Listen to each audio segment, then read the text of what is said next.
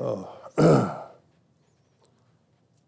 perfect song to lead into this message. Uh, I'll open with a word of prayer, and then if you would join me and open, as is your privilege, the Word of God to Psalm 2. Psalm number 2. Father, thank you for this day. Thank you that as we sang just now, our minds drifted up into the heavens where we saw seated at your right hand the glorious Lamb of God who came and took away the sins of this world. And you have exalted him and placed him above every other name. Under the earth, on the earth, and in the heavens, there is none greater than he, the Lamb slain before the foundation of the world. Thank you, Lord Jesus, that you are willing to come that you gave amazing grace, taking upon yourself the garment of sin that we so proudly wore. And you have robed us in your own righteousness now that we can stand before the very seat of God and praise Him. Thank you for that. Thank you for this people. Thank you for this day. And now, Father, we ask that you would glorify your own name and glorify your Son, the Lord Jesus Christ, through the living word, which is able to save us. And I thank you that you will do that for Christ's sake. And in his name I pray. Amen. Psalm 2. Why do the nations rage and the people plot a vain thing? The kings of the earth set themselves, and the rulers take counsel together against the Lord and against his anointed, saying, Let us break their bonds in pieces and cast away their cords from us. He who sits in the heavens shall laugh. The Lord shall hold them in derision. Then he will speak to them in his wrath and distress them in his deep displeasure. Yet I have set my king on my holy hill of Zion. I will declare the decree the Lord has said to me You are my son. Today I have begotten you. Ask of me, and I will give you the nations for your inheritance and the ends of the earth for your possession. You shall break them with a rod of iron, and you shall dash them to pieces like a potter's vessel. Now, therefore, be wise, O kings be instructed, you judges of the earth.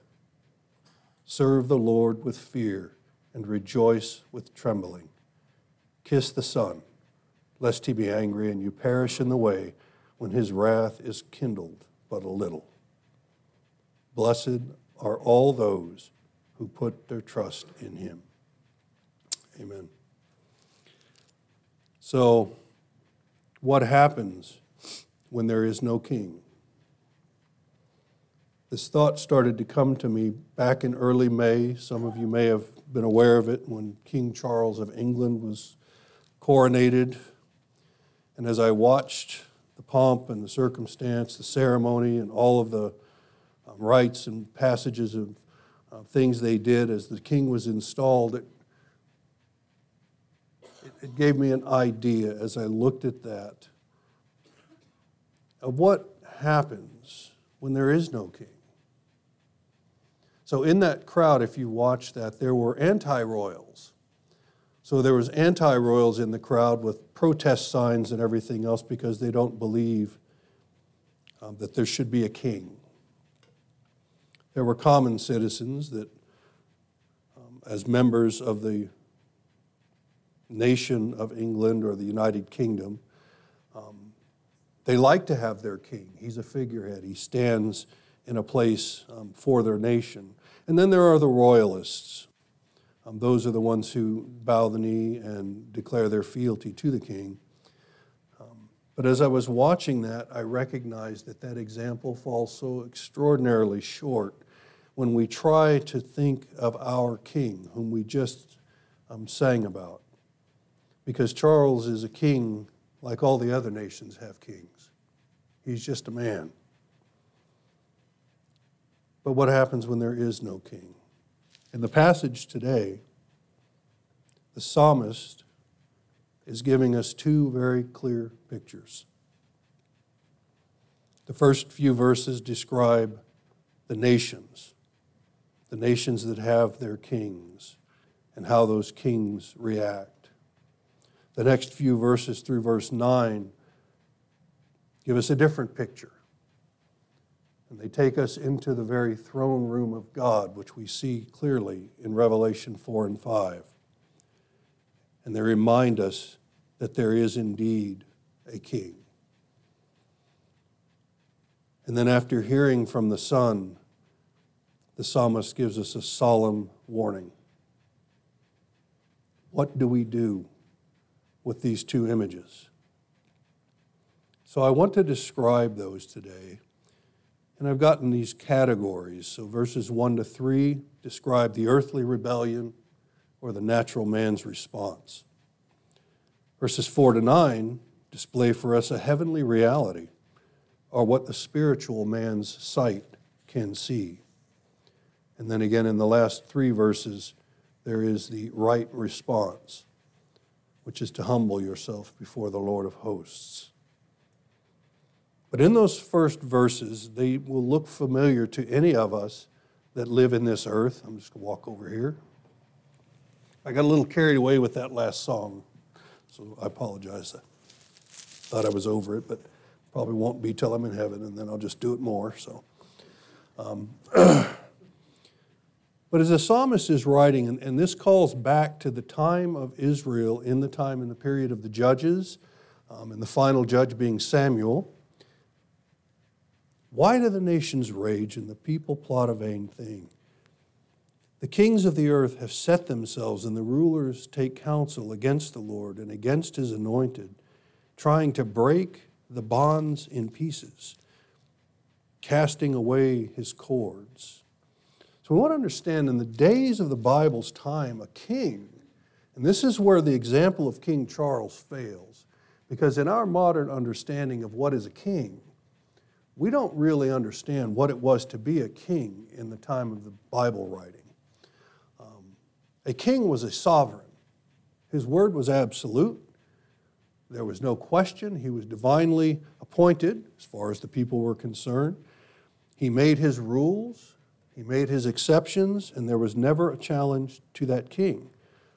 This is the kind of kings that are all over these first couple of verses. These kings that have been self appointed have set themselves against the king himself, the one who gave them life, the one who gave them their kingdom, the one who gave them everything that they had they are setting themselves against him. These kings had become um, what another term you might get a little bit closer to is little Caesars.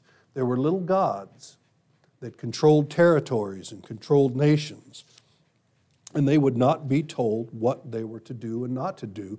So they ravaged the earth, trying to break the bonds in pieces and casting away the cords from the king who created the very earth, the very territories, and the very nations that they were put in charge of. They did not respect that there was a king. They became themselves kings. We see it in the Old Testament as we approach the time of the Psalms when the nation of Israel had departed out of Egypt and they were dealing with the kings of Og and Sihon, um, these other kings, the, the kings of the Canaanites, who knew of this people, this Jewish people, and of this Jewish God. And yet, having known these things, they rebelled. There was a revolution against the king. And then we approach, after the conquest of Canaan, we see the response of the Jewish people themselves during the period of the judges. A sad, sad story in the life of Israel. We look back on it, we read it, and we think, how could they have been that way?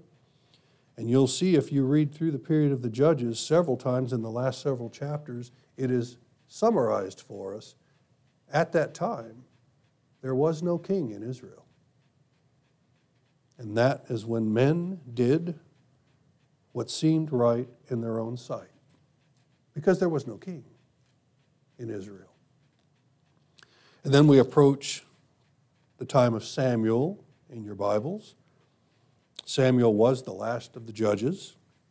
And you'll remember that the people, having conquered Canaan and having been under um, the period of the judges, having now Samuel, who was a judge and a prophet, overseeing them, Samuel was getting old and moving along, and his sons, who were to take his place, were not fulfilling their duties. So the people cried out to Samuel, Appoint for us a king like the other nations have, because we have no king. And you'll remember Samuel's response as Samuel took offense to that, but God, as he spoke to Samuel, reminded them Samuel, they are not rejecting you, they're rejecting me. They don't see me as their king because they are walking in the flesh. They're walking by sight and not by faith in the God who parted the Red Sea and not walking by faith in the God who had delivered them from all of their enemies all around. They wanted a king like everyone else had. They wanted a Charles, someone they could see. And even after having been warned that this king would impose all of these restrictions on them, they clamored for a king when they had what they did not know they had. But we don't have that today, do we? We don't have a king in the United States. We have different kings because the natural man has been in rebellion against God, as described here by the psalmist, until this day. We may not have a King Charles, but we have King, King Joe, we have King Bank Account, we have King Career, we have King Status, we have King Comfort, we have King Peace, we have all kinds of kings. And we see that in the world that we live in. When you go out these doors into your marketplaces or into your communities that you live in, you will see that there are kings all around you. Some of them are the king um, in the summertime, the king of the walleye comes out. And he takes over households and families um, and uh, gentlemen especially that like to go out and spend all that they have, all their energies, all their times, all their talents, going out to catch that king walleye. You have men and women that have king job, that leave their children, leave their husbands, leave their wives in the pursuit of money. And that's what's described in these opening three verses. It's not just the kings that are in rebellion against God, it's the nations, the people. And it's a description that we will break his bonds. He has no authority over me. I am my king. And the psalmist is asking, why do they do this?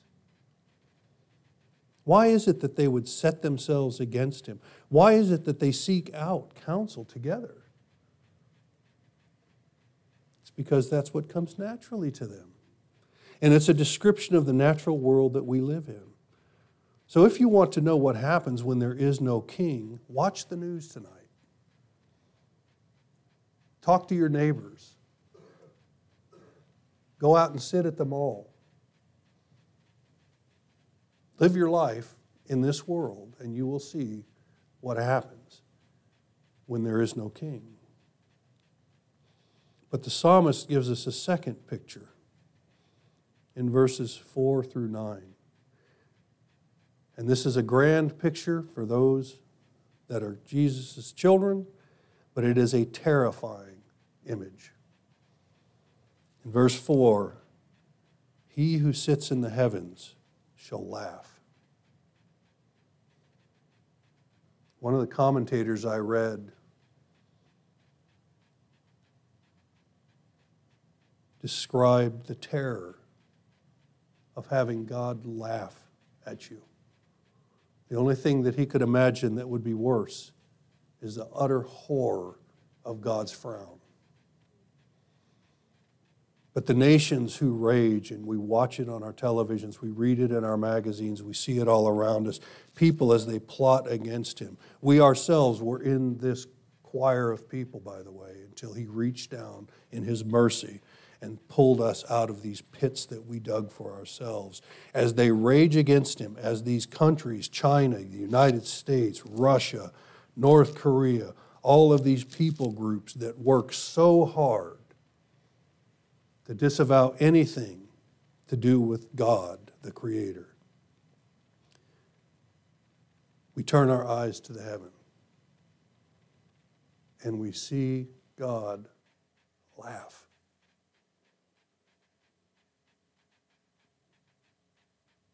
He will hold them in derision. That's the word in the New King James. Yours may say a different thing. He will hold them in contempt. He mocks them. He ridicules them.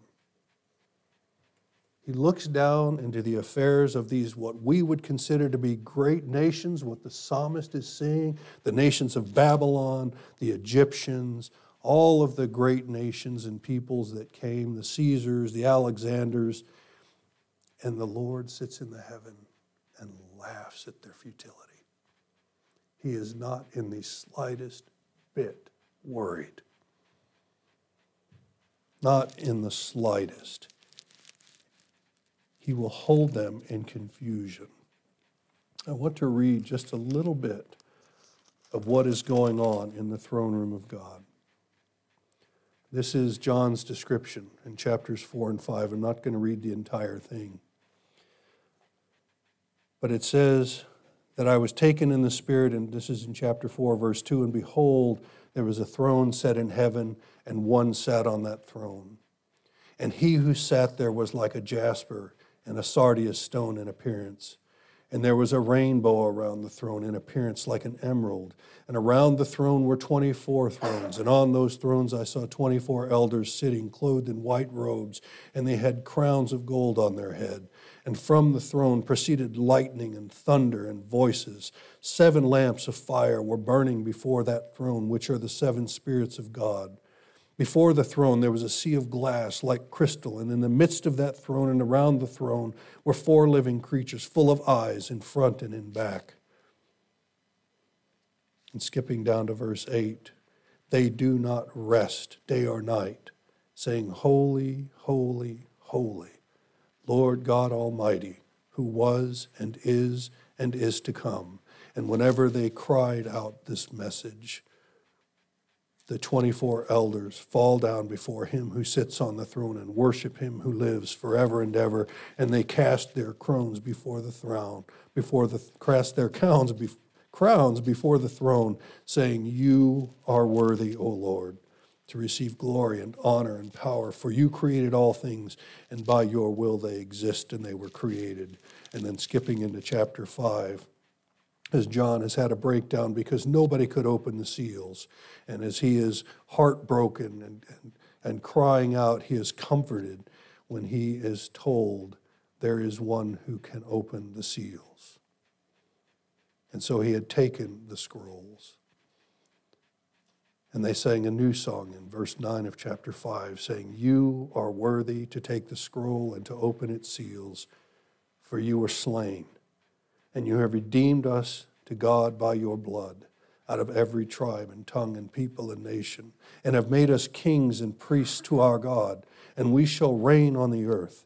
Then I looked and I heard the voice of many angels around the throne, the living creatures and the elders, and the number of them was 10,000 times ten thousands and thousands of thousands, saying with a loud voice, Worthy is the Lamb who was slain receive power and riches and wisdom and strength and honor and glory and blessing. That's the picture that the psalmist is painting for us in verses 4 and 5. This is what's going on in the throne room of your God. The living creatures and the elders, all of those that are in heaven, constantly crying out, Holy, holy, holy is the Lord God Almighty. And in his appearance which can only be described in feeble human terms to try to give us a glimpse at the glorious presence that is seated on the throne. And in that picture, he looks down and he laughs at these mighty nations that are raging against him. And seated to his right is the Lamb slain before the beginnings of the world to redeem the mighty nations that are in rebellion, to redeem a people for his own sake, to redeem a people, to extend grace, to extend mercy. The only thing worse than God laughing at you is what will come in verses 5 and 6 when that laugh turns into a frown. For then he shall speak to them in his wrath, and he shall distress them in his deep displeasure. I have set my king on the holy hill. I have set my king. There's a picture of the Father Almighty, the Ancient of Days, who is right now sitting on his throne. And at his right hand, right now, we have a king seated next to him, whom he has exalted above all things, the name that is above all names, the one who is worthy to open the seals. And he is our king. That's the image that's to come. And we hear in these next verses, verse 7 to 9, the Lord Himself speaking, reminding us The Lord has said to me, You are my son. Today I have begotten you. Ask of me, and I'll give you the nations for your inheritance and the ends of the earth for your possession, and you will break them with a rod of iron and dash them to pieces like a potter's vessel. This is the promise of the second coming of the Lord Jesus. He has come as the lamb. He will return as the lion. For he is Lord. He was Lord when he came the first time. He was Lord when he hung on the cross. He is Lord today. He will be Lord when he returns. And so the final warning given by the psalmist in those last few verses be wise. O you kings, be instructed, you judges of the earth, all of you peoples, all of you great ones, all of you proud ones, all of you mighty ones, all of you rich ones, all of you intelligent ones. Be wise and receive instruction. Humble yourself under the mighty hand of God and serve the Lord with fear. This is the message that is lost in today's evangelical circle. Serve the Lord with fear. You'll notice that's what comes first. Why? Because he is to be feared. Do not fear the man that can take your life. Fear the one who holds your soul in his hand. Fear the one who holds all of eternity in his hand. Fear the one who will be your judge. Fear the one who has all power. Fear the one who is all holy. Fear the one who is all truth. Fear, fear the one who is all love. Serve him with fear. Do not store up for yourself wrath in the day of judgment, for one day that day will surely come. And rejoice with trembling isn't that an interesting play? Serve him with fear and rejoice with trembling. We tremble at the presence of God. We are too campy with our God. In his presence, we will fall on our faces when we see just a glimpse of how holy he really is. But we rejoice that we're his with trembling because even in our salvation, we still recognize there's still a part of us yet to be redeemed, yet to be made pure. And He's going to finish that work. But we tremble at the mighty power of God. And we tremble for those who have rejected him. We tremble for the nations that are raging. We tremble for the people that are plotting a vain thing because it is a horrible thing to fall into the hand of a holy God. But that's the instruction there to receive. That's the wisdom that we're to receive. Serve him with fear. Rejoice with trembling. And then in verse 12, kiss the Son. Now, that's the New King James Version. If you're looking in your Bible, it may say some different words. Kiss the Son. So there is fear, there is rejoicing, there is trembling, and now we are to embrace our King,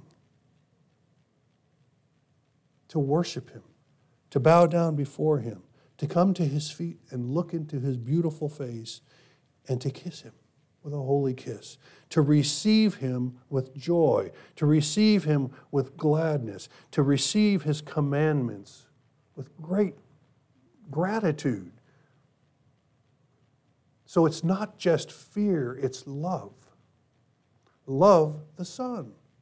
You can do it because God first loved you, as Jody reminded us. So we kiss the Son. Why do we kiss the Son? Why do we embrace Him?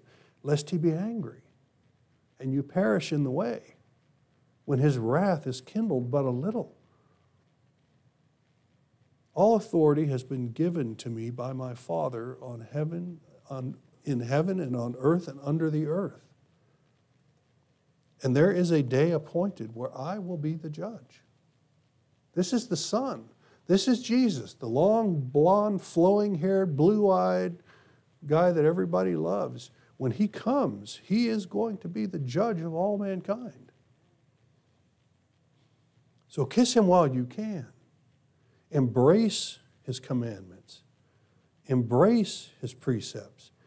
Do what he has said out of love for him and fear for who he is, lest he become angry. And then that final promise Blessed are all those who put their trust in him. Not most of those, all of them. Blessed are those who put their trust in him. And so the psalmist gives us these two images. He gives us a, a, an image of the natural world that we see. It was, for me this morning in our Sunday school class, it was so edifying that we were all sitting there and we were talking about how easy it is to get drawn into this first picture. It's so easy. Why? Because it appeals to our natural man.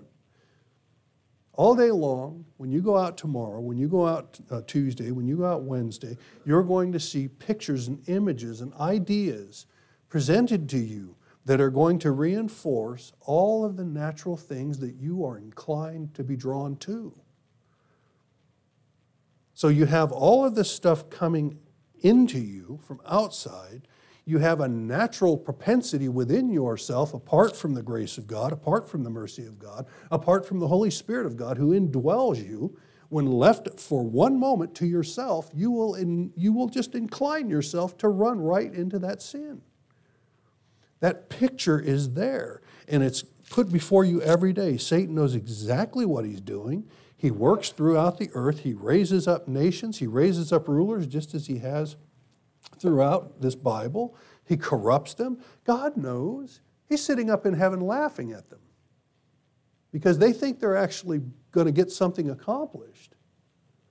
That's that picture that we need to cling to. That this holy God is not worried about what the LGBTQI plus community is trying to get done. He doesn't care about woke politics. He doesn't care. He's God. He said it's sin, it's sin. The world can rage against him all they want. They can try to break the bonds all they want. They can try to cast away the cords all they want. He holds them in derision and contempt.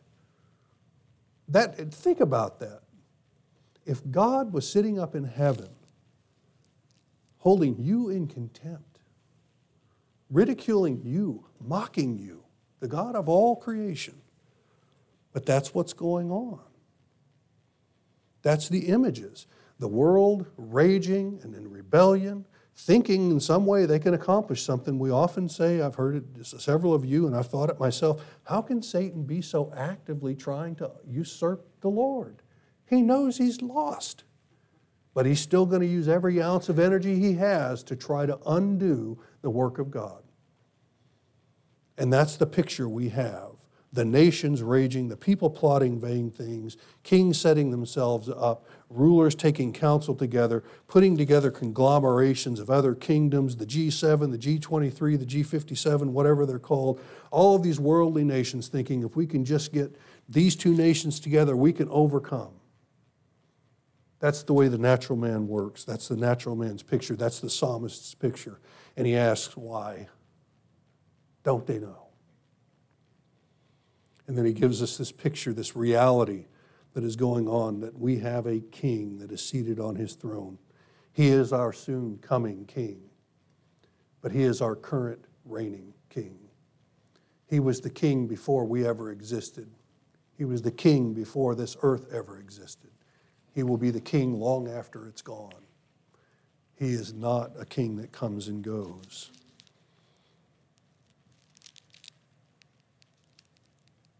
So, what do you do with this? What are you going to do with this?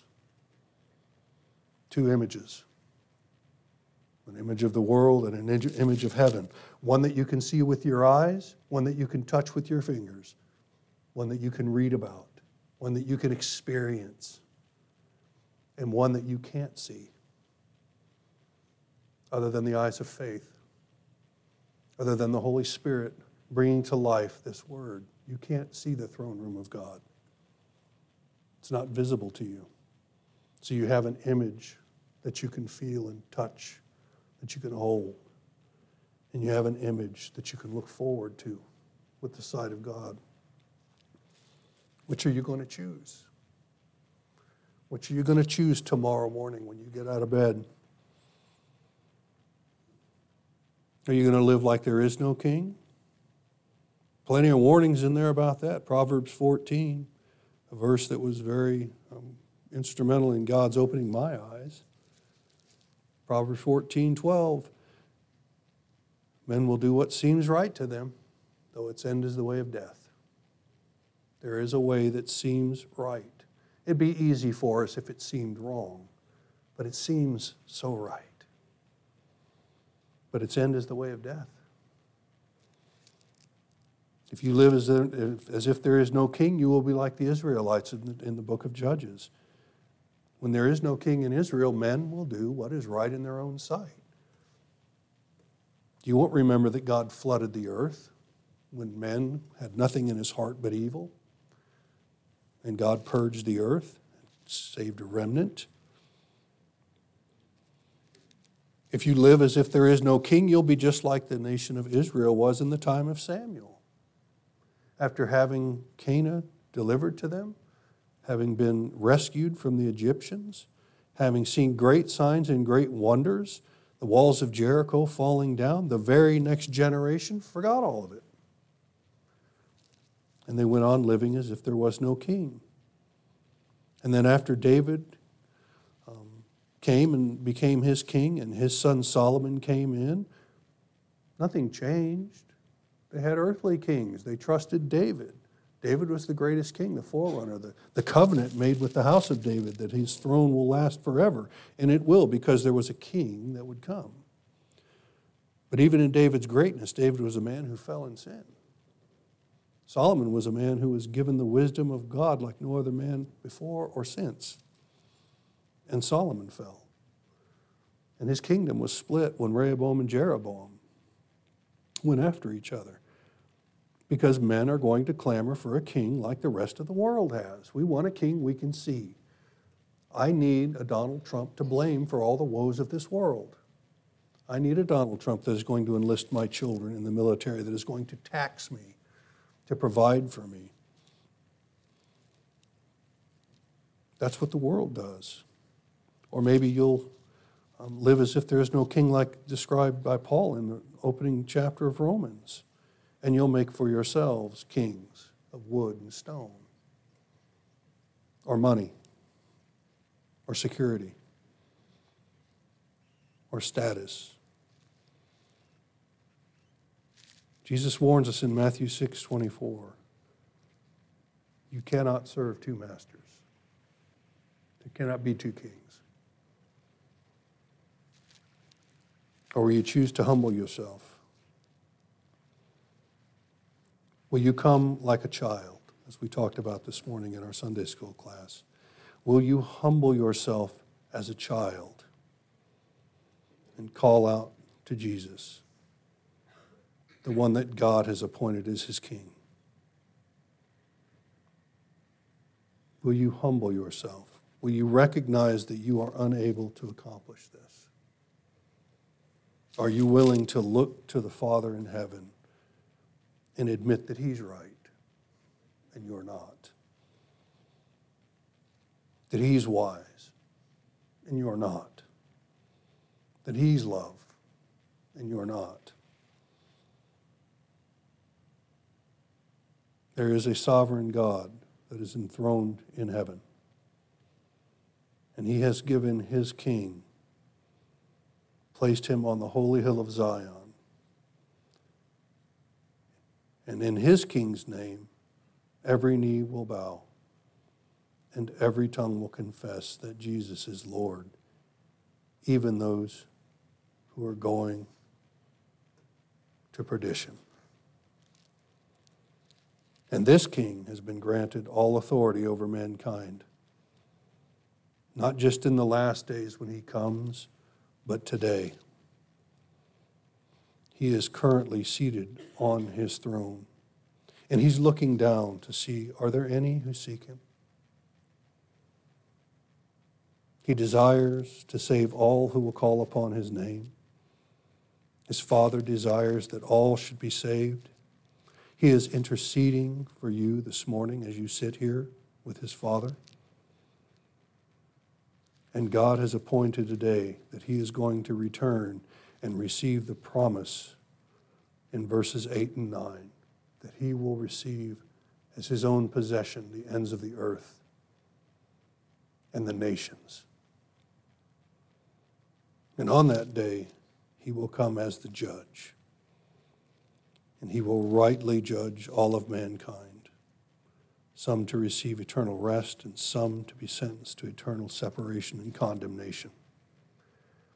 And then will come that great day that's described in the chapters at the end of Revelation when the Lord Jesus Christ, our great King, will bring us forward with the throngs and throngs and the multitudes from every nation, tribe, and tongue and say, Father, here is your people. Which are you going to choose? Which picture will you choose? Will you be the blessed one who put your trust in Him? Or will you be the one who rages with the nations, plotting your vain schemes, working towards the things that rust and pass away? Today is the day to make a choice, and your decision matters. Father, I want to thank you for this day. I want to thank you for the psalmist who reminds us that you are sitting on your throne in glory, that all of the triflings that go on in this earth that, that Father, terrify us, they scare us, they sway us, they make us feeble in our faith. They make us anxious for our future. Father, help us to remember that you are seated in the heavens laughing because you are greater than all of these things. Help us to remember to look into your holy face, to see the love of your Son, the Lord Jesus Christ, who emptied himself of all of that glory to redeem us and to robe us in his righteousness. Help us to go out from this place and make a decision at this day and every day to kiss the Son, to serve you with fear, and to rejoice in trembling as we see your mighty hand working in this world. Help us to draw people to your Son, the Lord Jesus Christ, as you use us as vessels for your own righteousness. Help us to present an image of His holiness, of His glory, of his kindness, of his love, of his mercy, of his grace, and his loving kindness as he stretched out his arms and called for all of those to come and receive rest. Help us to be the church that cries out that there is a king and that they don't have to live in a world that doesn't have one. And I thank you that you'll do that today and every day forever. And you do it for your own name's sake and for the sake of your Son. Amen.